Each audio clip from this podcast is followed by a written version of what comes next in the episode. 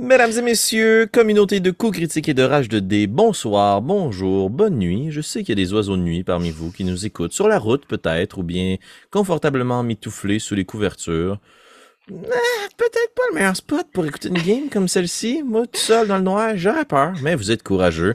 Et, parlant de courage, j'ai le plaisir d'avoir comme joueuse invitée pour cette aventure une femme très courageuse. Hein, parce qu'elle perd ses amis euh, à la vitesse de l'éclair et... euh, ben, c'est ça. Félicitations, Kim. Bienvenue parmi nous. Ça va toujours bien, Il y en Kim. a juste une, juste une qui est morte. Ouais. Il y en a une qui a perdu conscience puis qui est revenue à la vie quand même. ça. Ouais, Quand ça. même, quand ça même. Brasse, ça brasse. Euh, Kim, autant pour euh, ton plaisir que le mien, que celui de nos auditeurs, je tiens tout de suite à vous mettre en garde. L'épisode de ce soir est bizarre. Euh, on va aborder des thèmes qui sont peut-être un peu moins difficiles. Évidemment, il y a certains thèmes qui, même dans le jeu de rôle, à mon avis, méritent pas nécessairement d'être mis en scène, à moins que ce soit l'objectif. Euh, on va rester quand même dans quelque chose de politically correct, mais ça va être un peu plus hardcore. Fait Kim, si jamais tu as besoin, tu me fais signe, tu m'écris dans le chat, on arrête ça, on skip la scène, puis on prend une pause. Et, chers auditeurs, vous êtes avertis. Alors, ce contenu s'adresse à un auditoire averti. Parlant d'être averti, je voulais vous avertir que j'ai fait une erreur. Dans la dernière partie, j'ai dit à Kim, hey Kim, je vais te dire quelque chose plus tard, tu vois, ça va être vraiment nice. Puis j'ai oublié. En fait, euh, ben oui, c'est ça. Donc, euh, dans le dernier épisode, euh, avec son accord évidemment, j'ai utilisé un des monstres qui a été dessiné par un illustrateur de très grand talent, Robert Carmona, que vous pouvez retrouver sur Fa- Facebook, pardon, euh, sur la page Carmona Robert Dessin, Mr. Robert Dessin. Le lien sera évidemment dans la description. Et le monstre qui va apparaître à l'écran maintenant est le monstre qui a ben, transpercé utement ses belles grandes jambes, euh, ses grosses pattes insectoïdes. Alors, le funambule. Je vous invite à aller voir euh, ce que Robert publie sur sa page.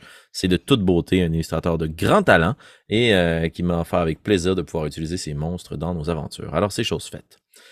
Wow, c'était une longue introduction pour Rage 2D. D'habitude, c'est plus expéditif. Eh ben, on va s'expédier à toute vitesse, six pieds sous terre.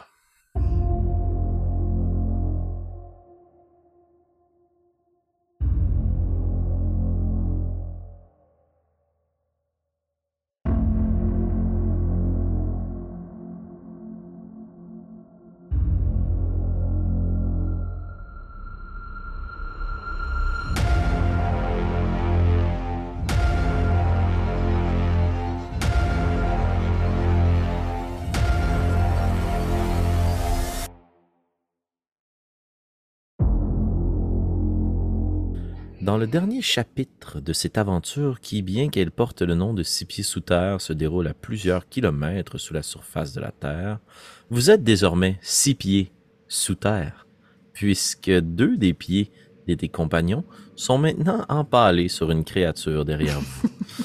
Vos six petits pieds de petit être dans les profondeurs visent à trouver ce qui sème autant d'émoi et de terreur, de violence même, dans les profondeurs du monde de sombre terre.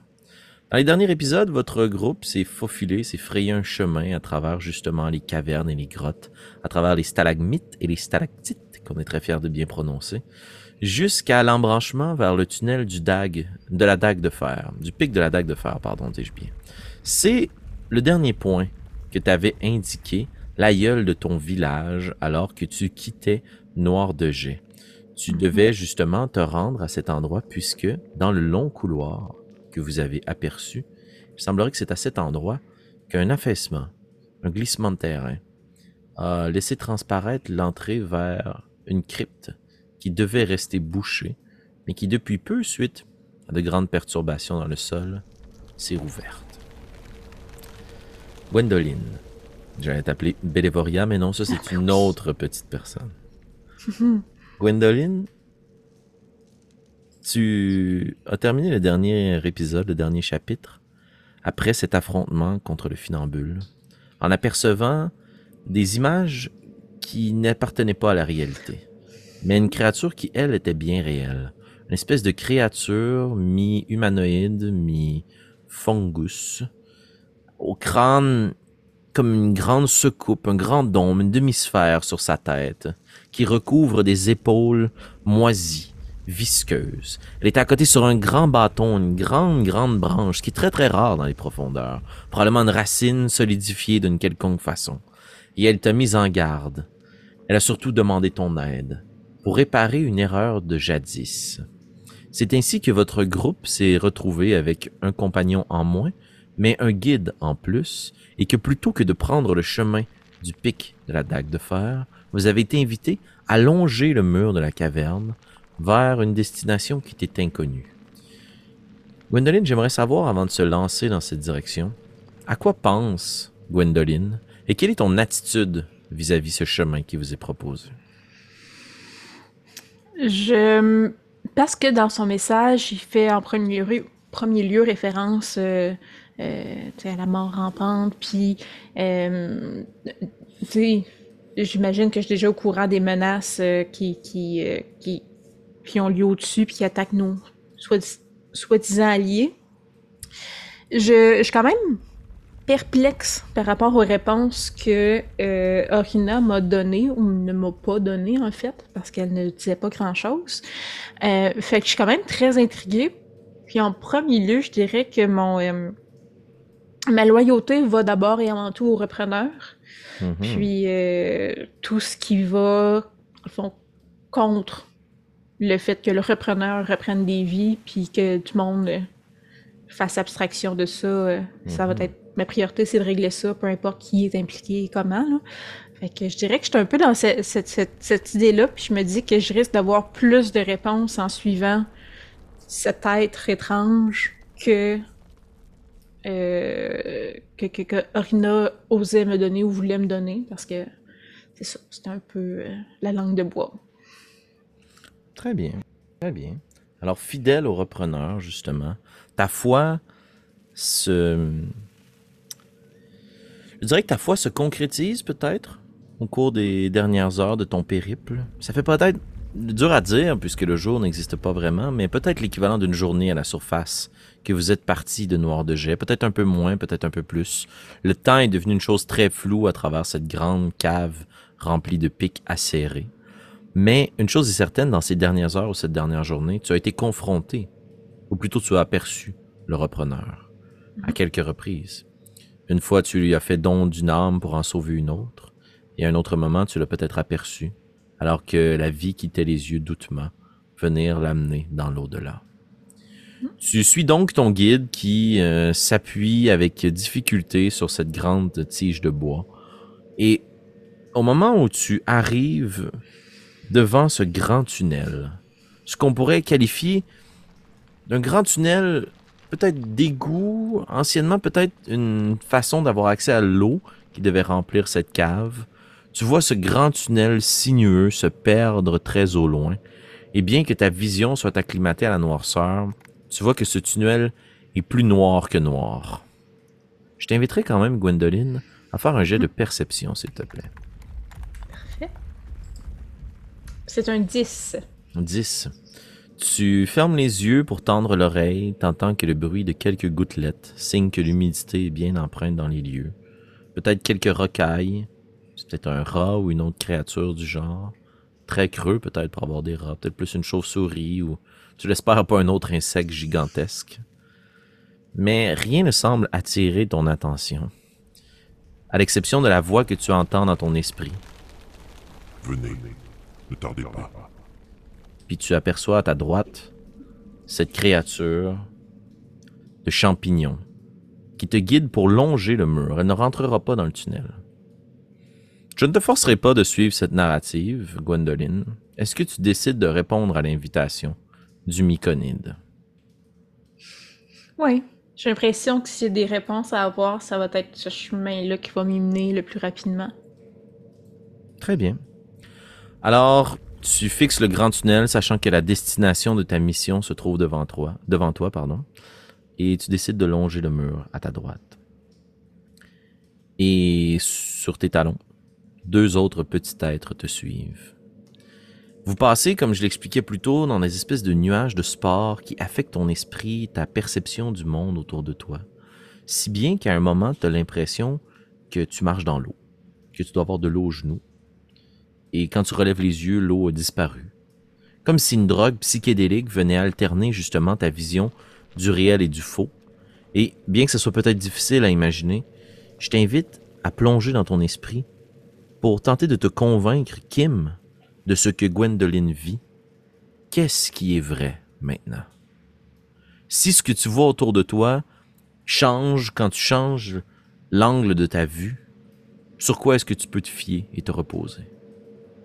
Et tandis que tu avances et que tu as cette réflexion, t'entends Willy derrière toi. Ah, si seulement, si seulement j'avais pu lancer ce sort correctement, j'aurais peut-être pu sauver la vie du Tuma. Ah, je suis un bon à. Je ne peux pas croire que c'est moi qu'ils ont envoyé ici.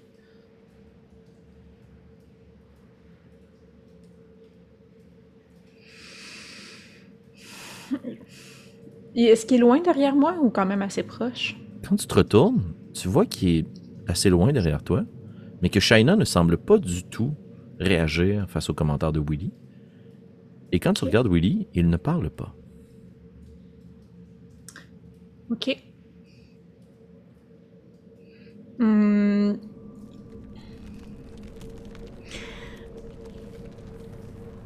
Euh, Willy, euh, Euh, je ne sais pas ce qu'on vous a dit pour vous convaincre de me suivre dans ces profondeurs, mais. Mais sachez que ce qui vient d'arriver à Utma, ultimement, n'est que le travail du repreneur et que. que toute chose finit entre les mains du repreneur. Donc, je ne crois pas que quiconque aurait pu faire de quoi pour changer sa destinée.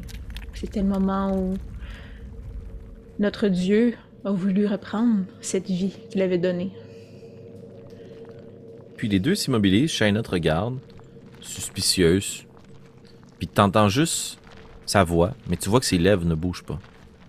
Je ne peux pas croire qu'elle est en train encore une fois de nous faire une envolée lyrique et mélancolique par rapport à son Dieu. Puis là, elle te parle, tu vois ses lèvres qui bougent. Non, non, je, comprends, merci. Euh, croyez-vous que nous sommes sur le bon chemin? Pourquoi est-ce que vous voulez suivre cette créature? Si je vous disais, Shaina, que c'est parce que je pense que c'est ce que mon Dieu veut que je fasse, comment réagiriez-vous? Tu la vois et tu l'entends soupirer, comme en écho. Un soupir dans son esprit et dans son corps. Vous tournez les talons, vous poursuivez votre chemin, et encore une fois, la notion du temps te quitte. Je t'inviterai à rouler un jet de survie, ne serait-ce que pour pouvoir t'orienter à travers le dédale de pic, bien que vous longiez la paroi au bout d'un moment, vous vous en détachez. Puis c'est là que tu pourrais éventuellement te perdre sans ce guide. Euh, j'ai 7. Mm Ok. Laisse-moi faire un petit truc.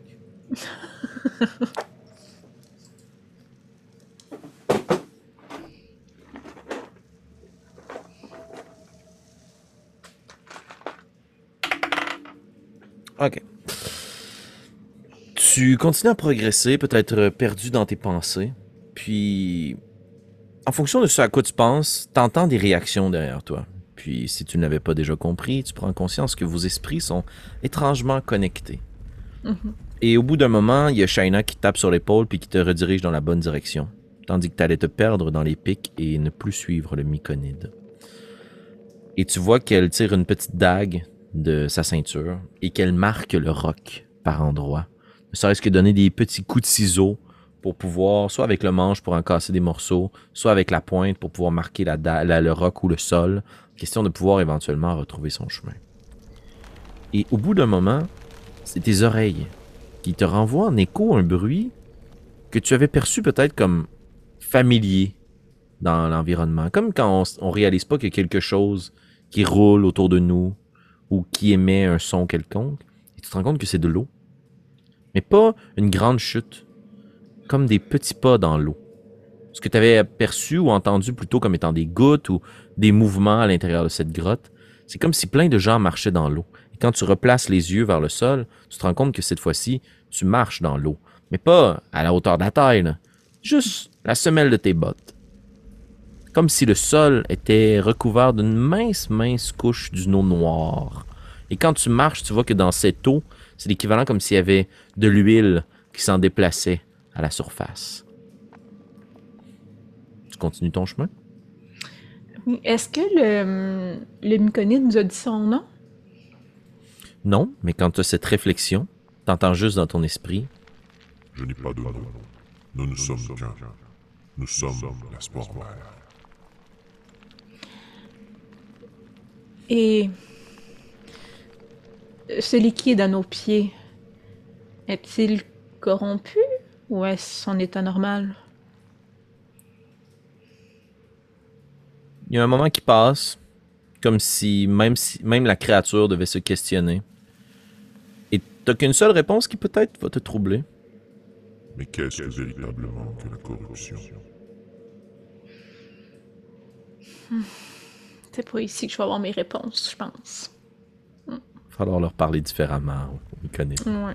la difficulté avec la poésie et les figures de style. tu continues ton chemin. Et euh, à cause de ton set précédent, tu as un peu perdu la notion du temps. Mais ça fait un moment que vous marchez. Ok. T'entends au loin, très au loin derrière vous, le bruit de quelque chose de métallique qu'on frotte.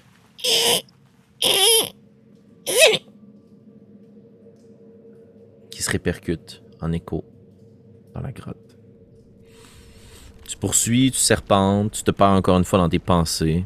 Sans trop nous attarder, tu vois que la réflexion de tes deux collègues derrière toi est maintenant très franche. Ils sont convaincus que menés par quelqu'un qui est si adorateur du repreneur, ils sont voués à une mort certaine, et votre mission est vouée à l'échec.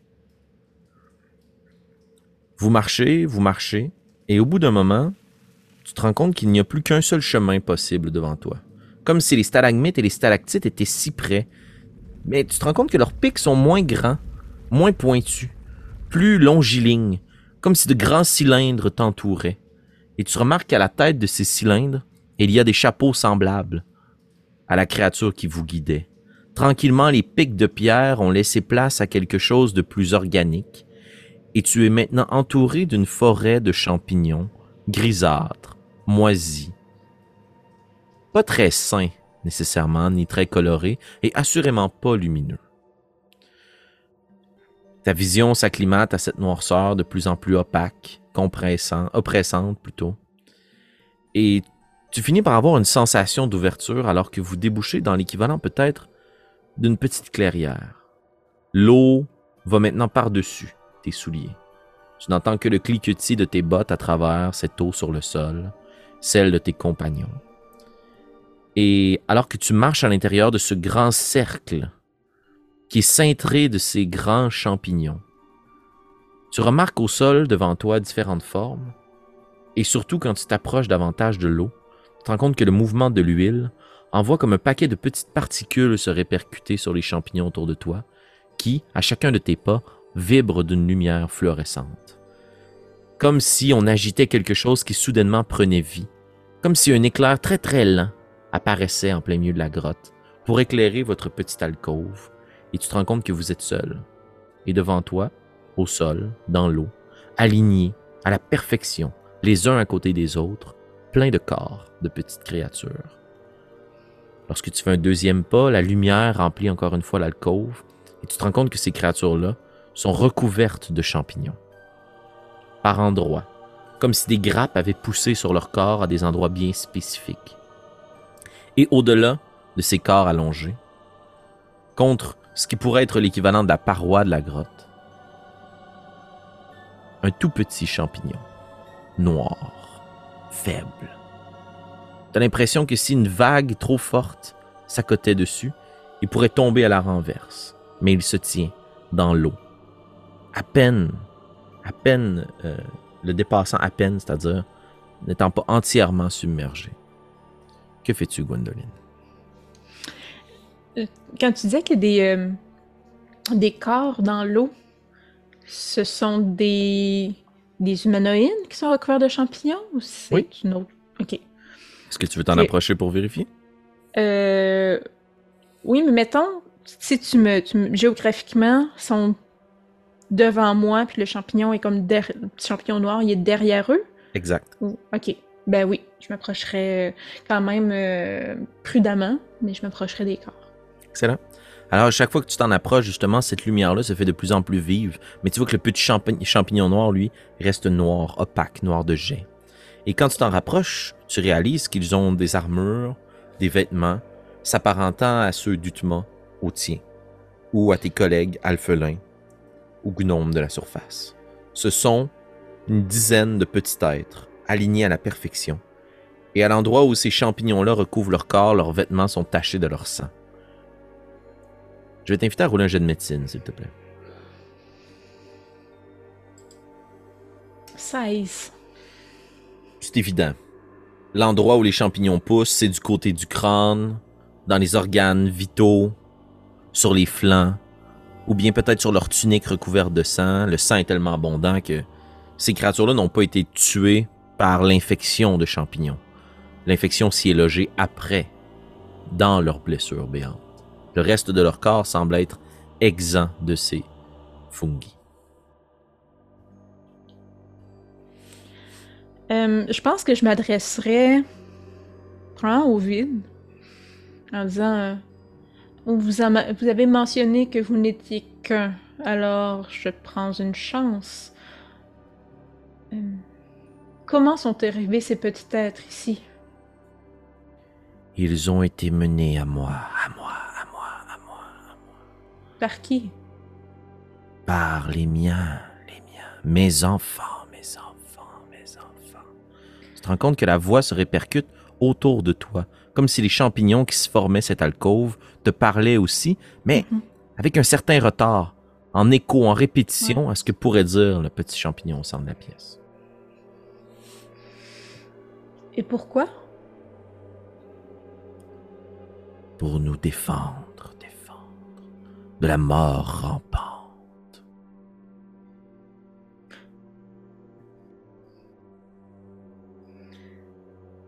Et que pouvons-nous faire, nous, pour arrêter la mort rampante?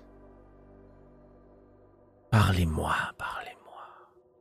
Pourquoi êtes-vous?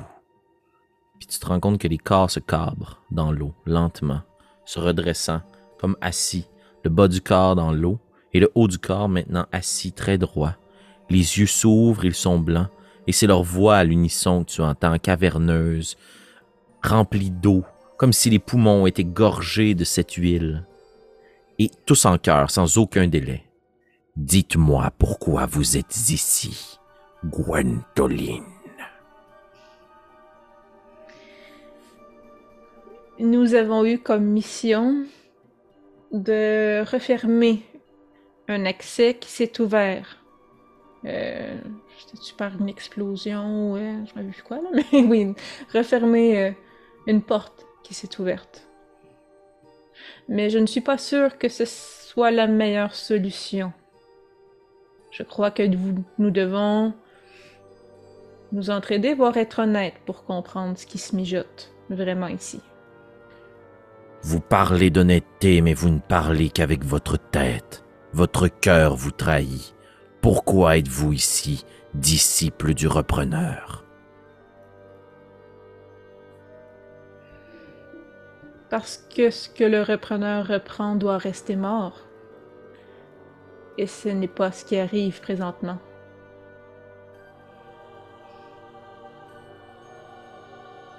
Tu te rends compte autour de toi que malgré que vous êtes plongé dans une quasi-noirceur, à chacune de tes paroles, les champignons vibrent un petit peu d'une lumière. Et à chaque fois qu'ils vibrent, tu as l'impression que c'est de plus en plus opaque. Vous êtes plongé de plus en plus lentement dans une espèce de brouillard, qui est un nuage de sport en fait, qui Mhm. s'empreint de tes vêtements, qui recouvre peut-être là où les membres de ton groupe ont été touchés, se sont graffinés à travers les pics, et tranquillement leurs plaies s'apaisent. Et tu te sens toi aussi très calme, très confortable. Il n'y a pas de violence ici. Il n'y a que la curiosité de la sport mère. Qu'attendez-vous de nous, Gwendoline? En premier lieu, comprendre. Je crois que c'est vous qui m'avez fait voir ce qui s'est passé il y a très très très longtemps dans ces corridors. Et je ne suis pas certaine que ce qu'on m'a dit je veux plus haut, mais dans ma ville, est la vérité. Est-ce qui s'est véritablement passé? Même le cœur des gnomes cherche à cacher leurs fautes du passé. Voulez-vous savoir une vérité de laquelle vous ne pourrez jamais revenir? Oui. Fermez les yeux, Gwendoline. Je ferme les yeux à sa demande. Quand tu fermes les yeux, la noirceur est bien présente au début. Puis t'es entouré de noirceur à l'habitude, mais quelque chose d'à la fois réconfortant et très déstabilisant de fermer les yeux si profondément dans le sol. Parce que quand tu les rouvres, ça prend quand même un moment avant que tu puisses t'acclimater à la noirceur autour de toi. Mais à quelques reprises, tu les ouvres, tu les fermes, puis tu sens que tes pieds sont bien ancrés dans l'eau et tu vois. Tu vois comme une image qui proviendrait de ton esprit, la plus claire et la plus limpide. Un peu bafouée à par moments, mais après ça très très figée. Comme si tu imaginais quelque chose, mais que tu t'en souvenais en même temps. C'est un souvenir marqué en toi. Et t'entends encore une fois la voix de la sport-mère, unique, seule, sans aucune réverbération cette fois. Vous voyez car c'est dans votre sang, le sang qui coule dans vos veines et le sang des traîtres, eux qui ont trahi les profondeurs de sombre terre. J'étais là, moi et les miens, il y a de cela tout ce temps. Il y a huit mille lunes de la surface qui ont éclairé le monde des hommes, alors qu'ici nous étions plongés dans la noirceur. Votre peuple nous a trahis. Ce qui devait rester enfoui à jamais a été ouvert. La crypte des porteurs de clés a été profanée par la main des hommes, venus de la surface en échange de promesses bafouées. L'aigle bicéphale vous a charmé d'une bouche et dévoré de l'autre. Il vous a promis un territoire plus vaste et plus sombre encore.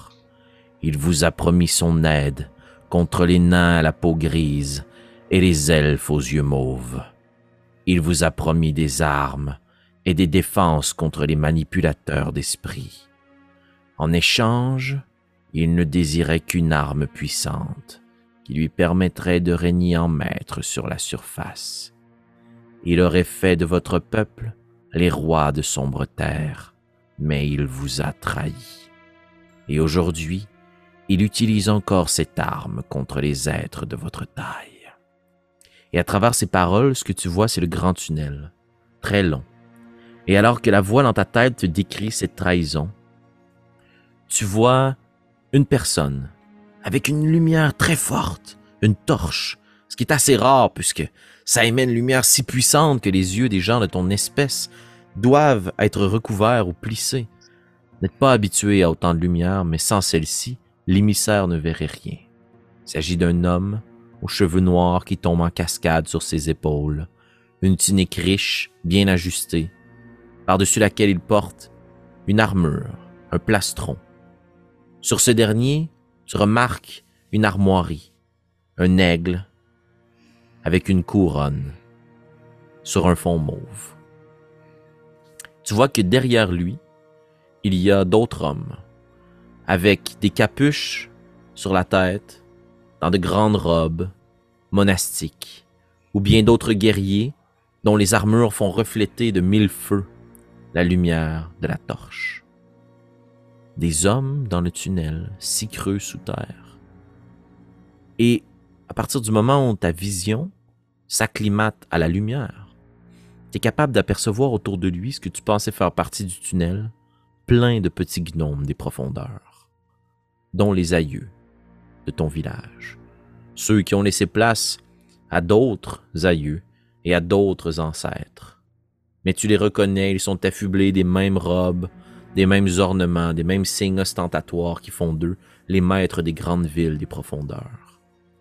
Et ils marchent comme ça dans le grand tunnel, puis ils tournent dans un tunnel adjacent, un grand escalier qui descend, orné tout autour de plein de gravures, des êtres qui semblent transporter des choses en adoration devant des créatures de toutes sortes. Et tu n'es pas quelqu'un, tu es tout le monde. Tu vois tout autour de toi. Si sur place dans cette alcôve, tu te retournes, tu es capable de voir à 360 degrés autour de toi. Et ton regard se fixe vers les profondeurs.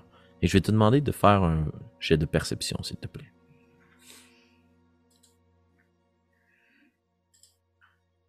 Euh, 14. 14. Je vais te demander de faire un jet de sauvegarde de sagesse, s'il te plaît, Gwendoline. C'est un 1, donc ça me donne 6. OK. T'entends une voix dans une langue que tu as de la difficulté à déchiffrer, mais tu, sans nécessairement savoir ce que cette voix-là te dit, tu sais que c'est un appel à descendre toujours plus profondément dans la terre. Et cette voix ne te le demande pas, en fait, elle te le commande.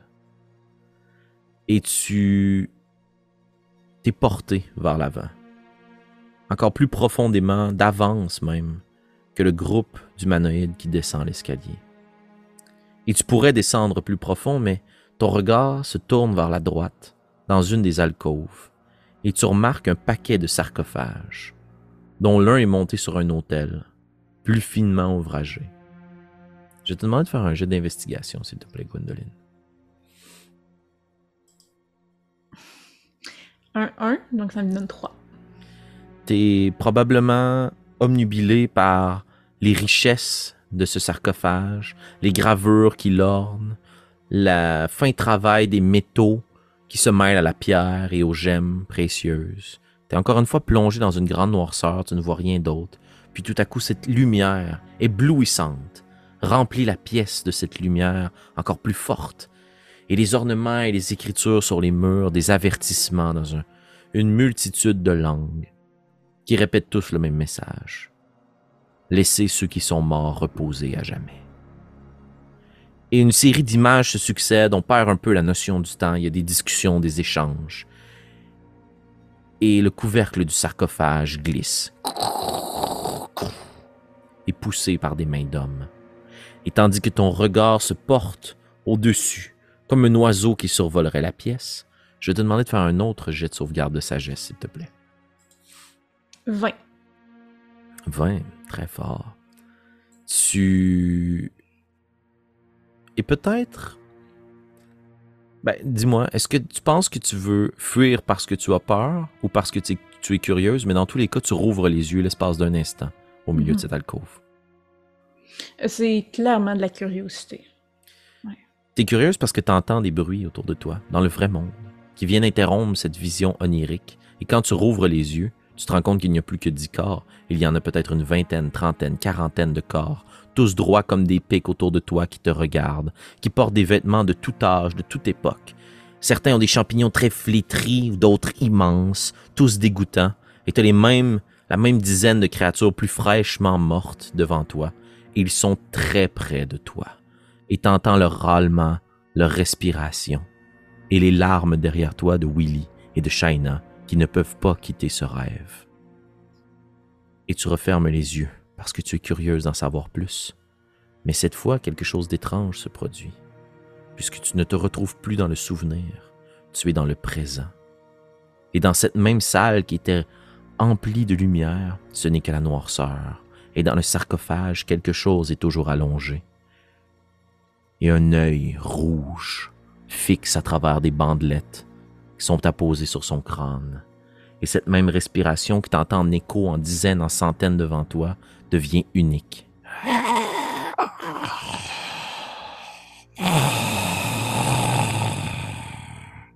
L'œil cherche et il semble te fixer, te voir au-dessus de lui. Qu'est-ce que tu fais? Est-ce que tu ouvres les yeux? Est-ce que tu te laisses plonger dans ce cauchemar? Euh, Est-ce que je vois juste un œil? On dirait que c'est la seule chose de cet humanoïde recouvert de bandelettes, le momifié, qui Mhm. semble être visible Comme si on avait relevé une bandelette à un certain moment et qu'on n'avait pas eu la force ou le temps de la rabaisser. Puis dans le fond, je suis très. euh, Je je suis comme. Je euh, je suis un esprit, là. Je veux dire, j'ai pas l'impression d'être dans mon corps. Ok, parfait. Euh, je me plongerais, je pense. De. Je, je, je, je, je, combattrais pas, là, je suivrais le courant. Hmm. Ok. Ok. J'a- J'adore ça. Euh, oh, parfait. Tu plonges vers cet esprit. Et t'entends l'appel de la sport mère derrière toi, comme un avertissement, mais trop loin. Trop loin. Tu dois savoir. Et tu te plonges dans l'esprit de cette créature. Comme si les sports autour de toi te permettaient de te connecter un peu comme plus tôt avec Willy et Shaina, mais là tu te connectes avec le monstre qui rampe. Et tu vois une lumière éclatante. T'as jamais vu autant de lumière. Tes ancêtres en ont écrit, en ont parlé de cette lumière, la lumière de la surface, le vent frais qui te fouette et qui claque sur ton visage. Et tu vois, maintenant t'es tué quelqu'un, tué cet être, dans de grandes toges, avec sur le blason de sa poitrine un soleil blanc, sur le fond d'un bouclier jaunâtre. Et tu es sur une côte. Et il y a plein de gens autour de toi, le torse nu, des hommes, des femmes, des vieillards, même des enfants. Ils ont tous à la main une dague et à l'autre une clé. Ils retournent la dague contre eux et tu t'entends proférer un chant, une incantation. Et tu sens que ce que tu dis est terrible. Et tu vois que les dagues sont portées vers les créatures et que tous les humanoïdes très lentement, sans ressentir la souffrance, se la plongent droit au cœur et lèvent la clé dans cet éclat de douleur vers le ciel et tombent tous à la renverse. Et tu te vois te pencher sur ces hommes, ces femmes, ces vieux, ces enfants, et récolter chacune des clés qui vibrent maintenant d'une vie qui a été prise. Et toi, Gwendoline, tu voudrais voir le repreneur, mais il n'y est pas. Les clés sont à côté les unes sur les autres sur un grand trousseau que tu te vois porter à ton cou, et une clé, une véritable clé, vient le verrouiller à jamais. Est-ce que tu veux aller encore plus loin, Gwen- Gwendoline, ou est-ce que tu essaies de sortir de ce cauchemar? Euh, je continuerai, ouais. Mhm. Tu te vois. C'est maintenant la nuit. On est dans un village. Ce n'est plus la lumière du soleil, c'est la lumière des chaumières et des maisons en flammes autour de toi. Et tu te vois au centre de tout ceci proférer des ordres, des commandements. Alors que tu entends des cris au loin et que tu vois des, êtres très silencieux marcher droit les uns à côté des autres, mettre le feu au bâtiment et se jeter sur les gens qui en sortent pour tenter d'enfuir. Tu vois certains de tes disciples aussi avec des clés, les planter de force dans le crâne de ces créatures et déverrouiller leur esprit pour les verrouiller dans ton commandement à jamais. Et tu te vois dans ce village et dans un autre, dans des châteaux, dans des forteresses, dans des temples, semer le chaos et élever une armée de morts. Et plus rien. Une grande noirceur. Et on n'entend que le trousseau de clés qui résonne, tandis qu'on te descend pour une raison que tu n'es pas en mesure de comprendre. Dans ce cercueil qui sera le tien. Et tu es bien vivant, alors que l'on repousse le couvercle de ce sarcophage au-dessus de ta tête, avec un seul œil pour voir ce dernier te mettre dans ta sépulture à jamais. Et tu quittes cet esprit. Tu n'es plus dans le présent, tu es à nouveau dans ce souvenir, alors qu'on vient à nouveau d'ouvrir le sarcophage.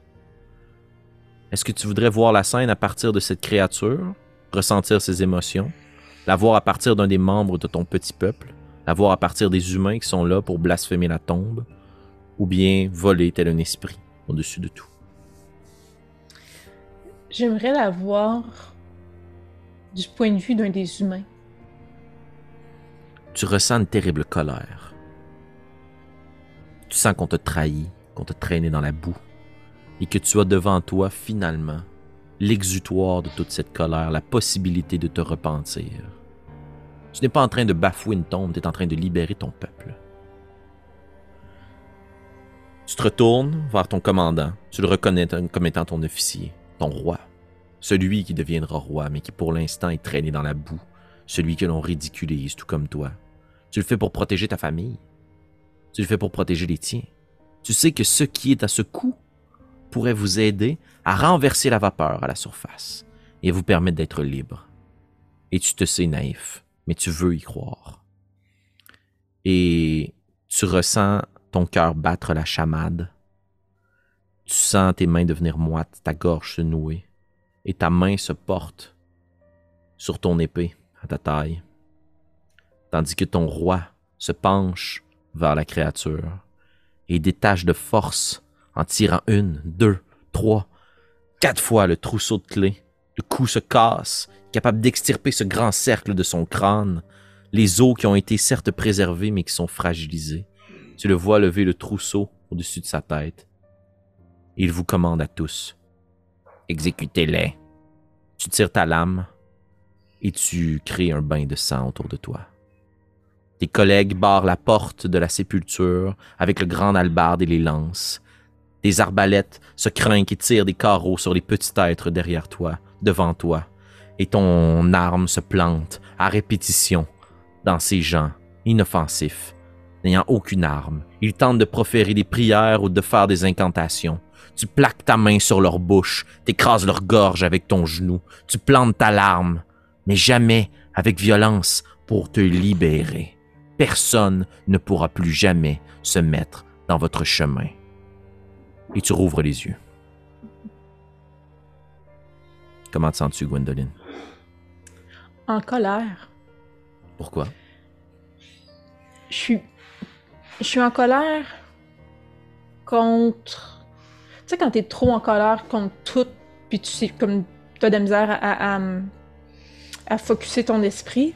Tu sais, j'ai la j'ai la hargne envers l'espèce de de, de, de, de, prêtre occulte qui réclamait les armes euh, pour lui. Euh, je suis en colère euh, contre mon propre peuple qui, qui a créé ce chaos en ouvrant la porte pour des questions d'orgueil et, et, probablement d'honneur un peu, mais principalement d'orgueil. Puis je suis en colère contre les hommes qui ont. Euh, qui, encore là, pour des questions d'honneur, qui ont, qui, ont, qui, ont, qui ont créé cette espèce de, de guerre qui en finit plus, puis qui, qui, utilise des forces qu'ils ne devraient pas utiliser. Mm-hmm. C'est ça, je suis comme. Je suis, terriblement en colère, mais contre tout le monde. Tu sais, je peux pas me rabattre en disant comme tu sais, mon camp est meilleur que les autres parce que je suis juste comme. Tout le monde a trahi, dans le fond, l'ordre naturel des choses. Hmm.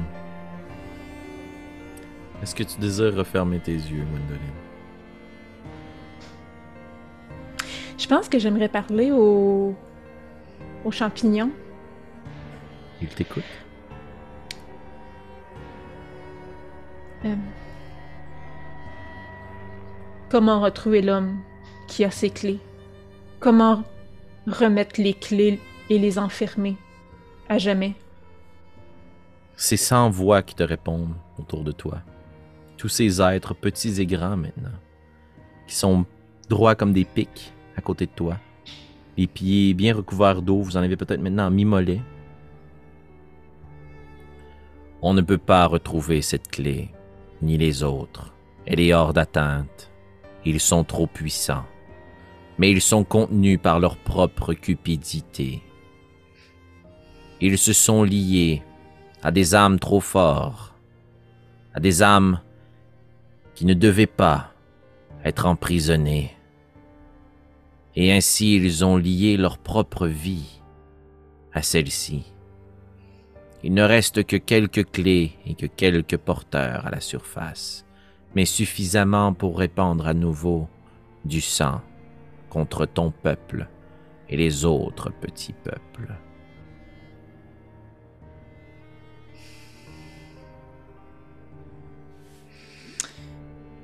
si je referme les yeux maintenant, en fait, je refermerai les yeux maintenant en espérant suivre le trousseau, genre voir s'il reste quelques clés à différentes personnes. Hmm, J'adore ça. Tu fermes les yeux et tu es dans une grande salle de trône. Tu vois un trousseau qui est distribué. Le trousseau est brisé et les clés sont distribuées en fait. tu vois des hommes, des femmes, chevaliers tirer leurs lames et crier à l'unisson Longue vie au roi! De Grandes banderoles sont déroulées, grandes bannières qui arborent le signe de la monarchie de l'aigle dans ce grand hall. Et tu vois les clés être transportées, ton esprit se divise, les images sont disparates. Tu vois que certaines d'entre elles sont amenées à des forgerons d'exception qui tentent de les reproduire, peut-être en vain, peut-être plus faiblement.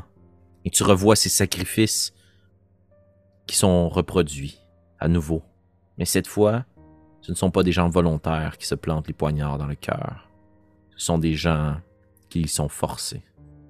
Mais les clés contiennent quand même ce pouvoir, cette noirceur. Et tu les vois être replantées par dizaines, par centaines. T'as peur même de croire que c'est peut-être par milliers. Dans la tête de petits êtres, au nord, ou dans la tête de créatures de toutes sortes. Des hommes, des femmes, des êtres félins, de grandes tortues arquées, des hommes lézards, des hommes dragons, toutes des espèces que tu n'as jamais entendu parler ou que tu croyais être de légende, et tous subissent le même sort, déverrouillé, déverrouillé, déverrouillé, déverrouillé, déverrouillé, et les yeux morts se réaniment. Mais ce n'est pas la vie, c'est la haine qui les habite. Et ton esprit se fige sur quelques clés en particulier, dont une qui est au cou d'un grand prêtre, rachitique, squelettique, aux doigts noircis et froids. Il la, prend, il la prend et la glisse dans sa poche. Il remonte une crypte et t'entends les cris d'une femme derrière. Et tu aperçois un autre homme qui porte les blasons de la monarchie de l'aigle, mais aux couleurs différentes. Et plus rien.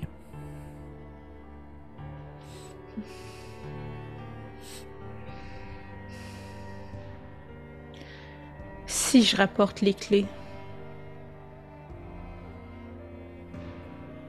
c'est possible d'arrêter ce, ce, Comment je pourrais dire ça? Ce euh, chaos qu'il y a à la surface. Est-ce possible? Est-ce possible d'arrêter une vague ou la mer qui roule, le vent qui souffle, l'arbre qui pousse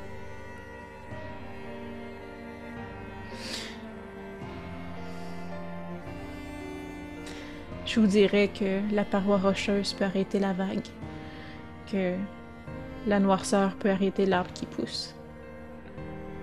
Il y a toujours façon d'arrêter les choses, aussi naturelles soient-elles. Alors vous avez votre réponse, Gwendoline.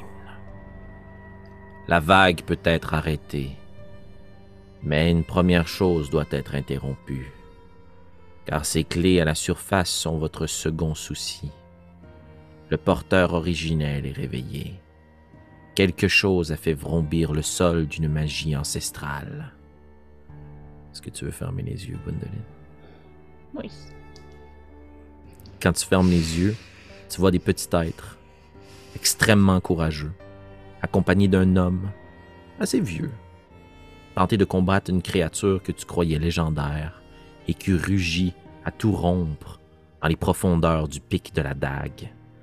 Et à chacun de ses pas, ou lorsque son corps se gonfle de d'air et qu'il souffle des flammes autour de lui, tu sens que le tunnel vibre et que les roches derrière toi pourraient céder à tout moment.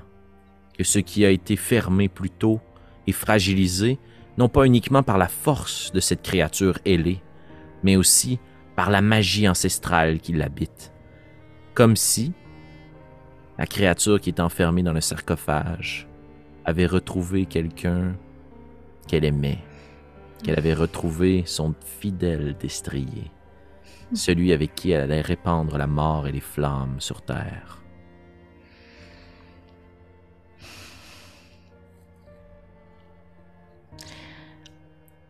Je comprends que ce grand, ce grand homme et les petits êtres qui l'accompagnaient n'ont pas réussi à,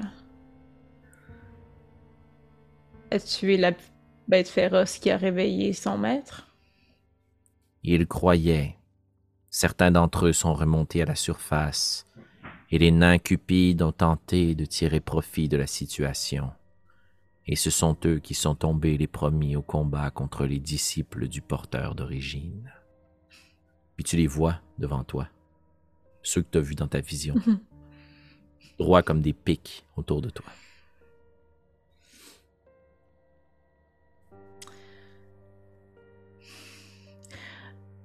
Donc, ma première tâche serait d'aller tuer cette chose. Que vous dit le repreneur, Gwendoline?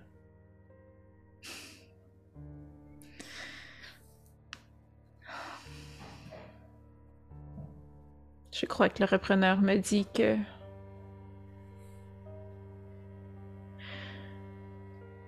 que qu'une âme doit être prise, que ce soit la sienne ou que ce soit la mienne en étayant.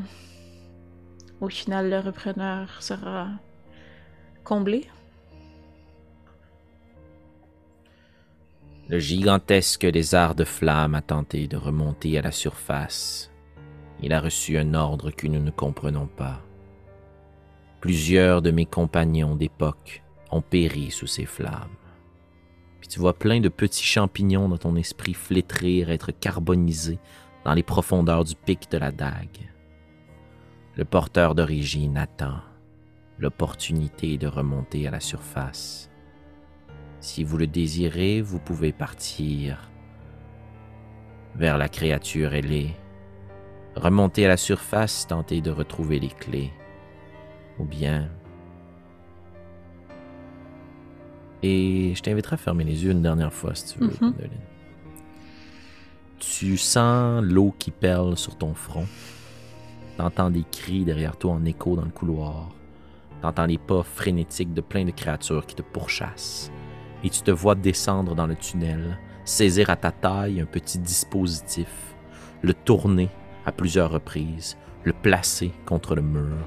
Ta main n'est pas la tienne, mais elle te ressemble. Celle peut-être d'un de tes ancêtres qui a commis le sacrifice ultime. Et il descend dans les profondeurs, et derrière lui une détonation immense fracasse la pierre, le roc. Tout s'effondre pour sceller le passage, après probablement la première fois qu'il a été bafoué. Et c'est ce même passage qui a été scellé par le sacrifice d'un héros, qui a été ouvert par le dragon dans les profondeurs. Et ce que le champignon te suggère, et ce que tu sais, c'est que tu peux tenter de combattre, mais tu peux aussi tenter de survivre en scellant le tunnel à nouveau et essayer de trouver une sortie dans les profondeurs. Si le tunnel scellé a été rouvert par la créature, comment pouvons-nous nous assurer qu'il ne sera pas ouvert de nouveau? La réponse que tu obtiens te perce le cœur. Puis tes collègues derrière toi l'entendent aussi. Nous n'avons aucune certitude.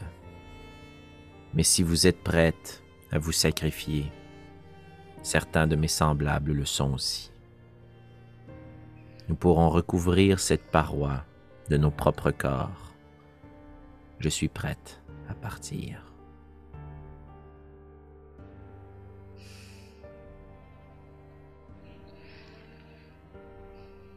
Je crois que c'est. Je crois que c'est la solution la plus. la plus rationnelle en ce moment. Mais. pour ce que ça vaut, je crois que vous méritez des excuses. De. Là, je me retourne, puis je vois euh, Willy, puis Shayna. De tous nos peuples, en fait.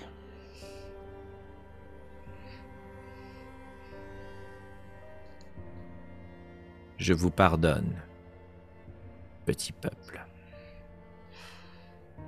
Merci. Vous faites honneur à votre sang et vous réparez l'erreur de jadis. Allez en paix, Gwendoline, disciple du repreneur, héroïne des petits peuples. Allez en paix aussi.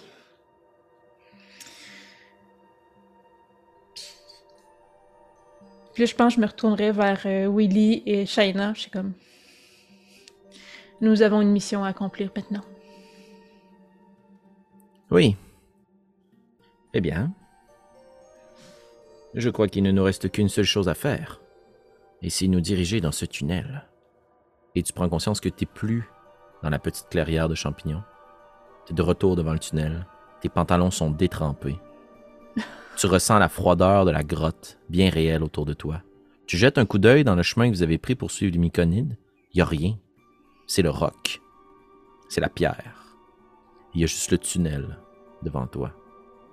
Et tu reconnais ce même tunnel, certes désaffecté, vieilli, détruit, en ruine, mais c'est le même endroit, la même perspective, le même point de vue que tu as eu plus tôt. Et plus loin, très au loin, tes yeux essaient de s'acclimater. Et tu vois des pierres, là où fort probablement le tunnel a été ouvert. Et je vais te proposer quelque chose, Gwendoline, pour terminer l'épisode de ce soir. Mhm. Je vais t'inviter à faire un jet d'investigation de perception pour tenter de voir ou d'entendre avec ton propre corps. Ou d'essayer de faire appel à la sport mère une dernière fois en te fermant les yeux pour tenter de voir quelque chose d'autre. C'est, dans le fond, c'est un, un triple choix. hein? J'investigue, je perçois ou sport mère. C'est soit ton corps ou ton esprit. Il y aller avec l'esprit. Excellent. Donc, je vais te demander de faire un jet de sauvegarde de sagesse, s'il te plaît. Peu, j'essaie de récupérer ma souris. Bon, je vais 12 le est la marque à atteindre. Oh, c'est un 21. Mhm, fantastique. Tu es capable de résister à la tentation de te replonger dans son corps, dans son esprit. Mais tu le vois. Dans cette même posture fantomatique que tu avais plus tôt, qui volait au-dessus de tout. Tu vois cette créature qui était couchée dans son sarcophage, avec l'œil jaune qui fixe le vide, se relever, tendre une main dans ta direction. Puis tu l'entends tenter de murmurer quelque chose, tu vois qu'elle déchire les banderoles, les bandelettes qu'elle a devant la bouche, le crâne est squelettique, et à l'intérieur de sa bouche, là où il devrait peut-être y avoir le reste d'une langue momifiée, elle est tranchée, coupée, et t'entends juste dans ton esprit une demande. Ramenez-moi la clé. Ramenez-moi la clé. Ramenez-moi la clé. Et un cri qui te fait ouvrir les yeux et que tu entends en écho dans le couloir aussi. C'est ainsi qu'on va terminer l'épisode 3 de Six pieds sous terre, Gwendoline. Ah, une bombe atomique euh, d'explication. Ouais, Ah. ouais, ouais, ouais, ouais. C'est, je, hein? Je voulais des réponses, j'en ai eu. Mhm, Puis pas juste sur ta propre quête, je pense sur plein de Non. liens aussi dans l'univers de Rage 2D. Euh, je me devais de t'offrir ça à toi qui soutiens Oh. cette aventure et cet univers depuis le tout début. Merci. Et à vous aussi, Voilà. chers auditeurs qui euh, suivez la chaîne de Rage 2D depuis nos premières aventures. Vous avez peut-être reconnu quelques clins d'œil et vu la possibilité aussi de d'autres aventures à la surface, sachant qu'est-ce qui va se passer. On verra bien dans le prochain épisode de Six pieds sous terre. Merci d'avoir été là. À très bientôt.